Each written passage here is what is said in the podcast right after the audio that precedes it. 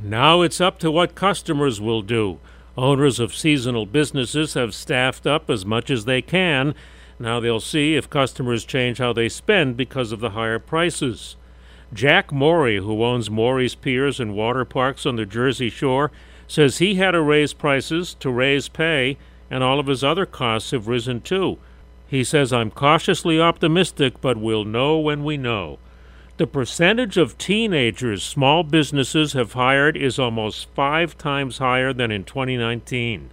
Samuel Clark, who owns Broadway Crew, that promotes Broadway shows to pedestrians and tourists on the streets, says it bothers him that even though he's raised pay, his employees are still stretched for money because their rents have gone up. A restaurant owner says, I feel like we can get through this summer, though, because we've made it this far. I'm Joe Connolly for Bloomberg and WCBS News Radio 880.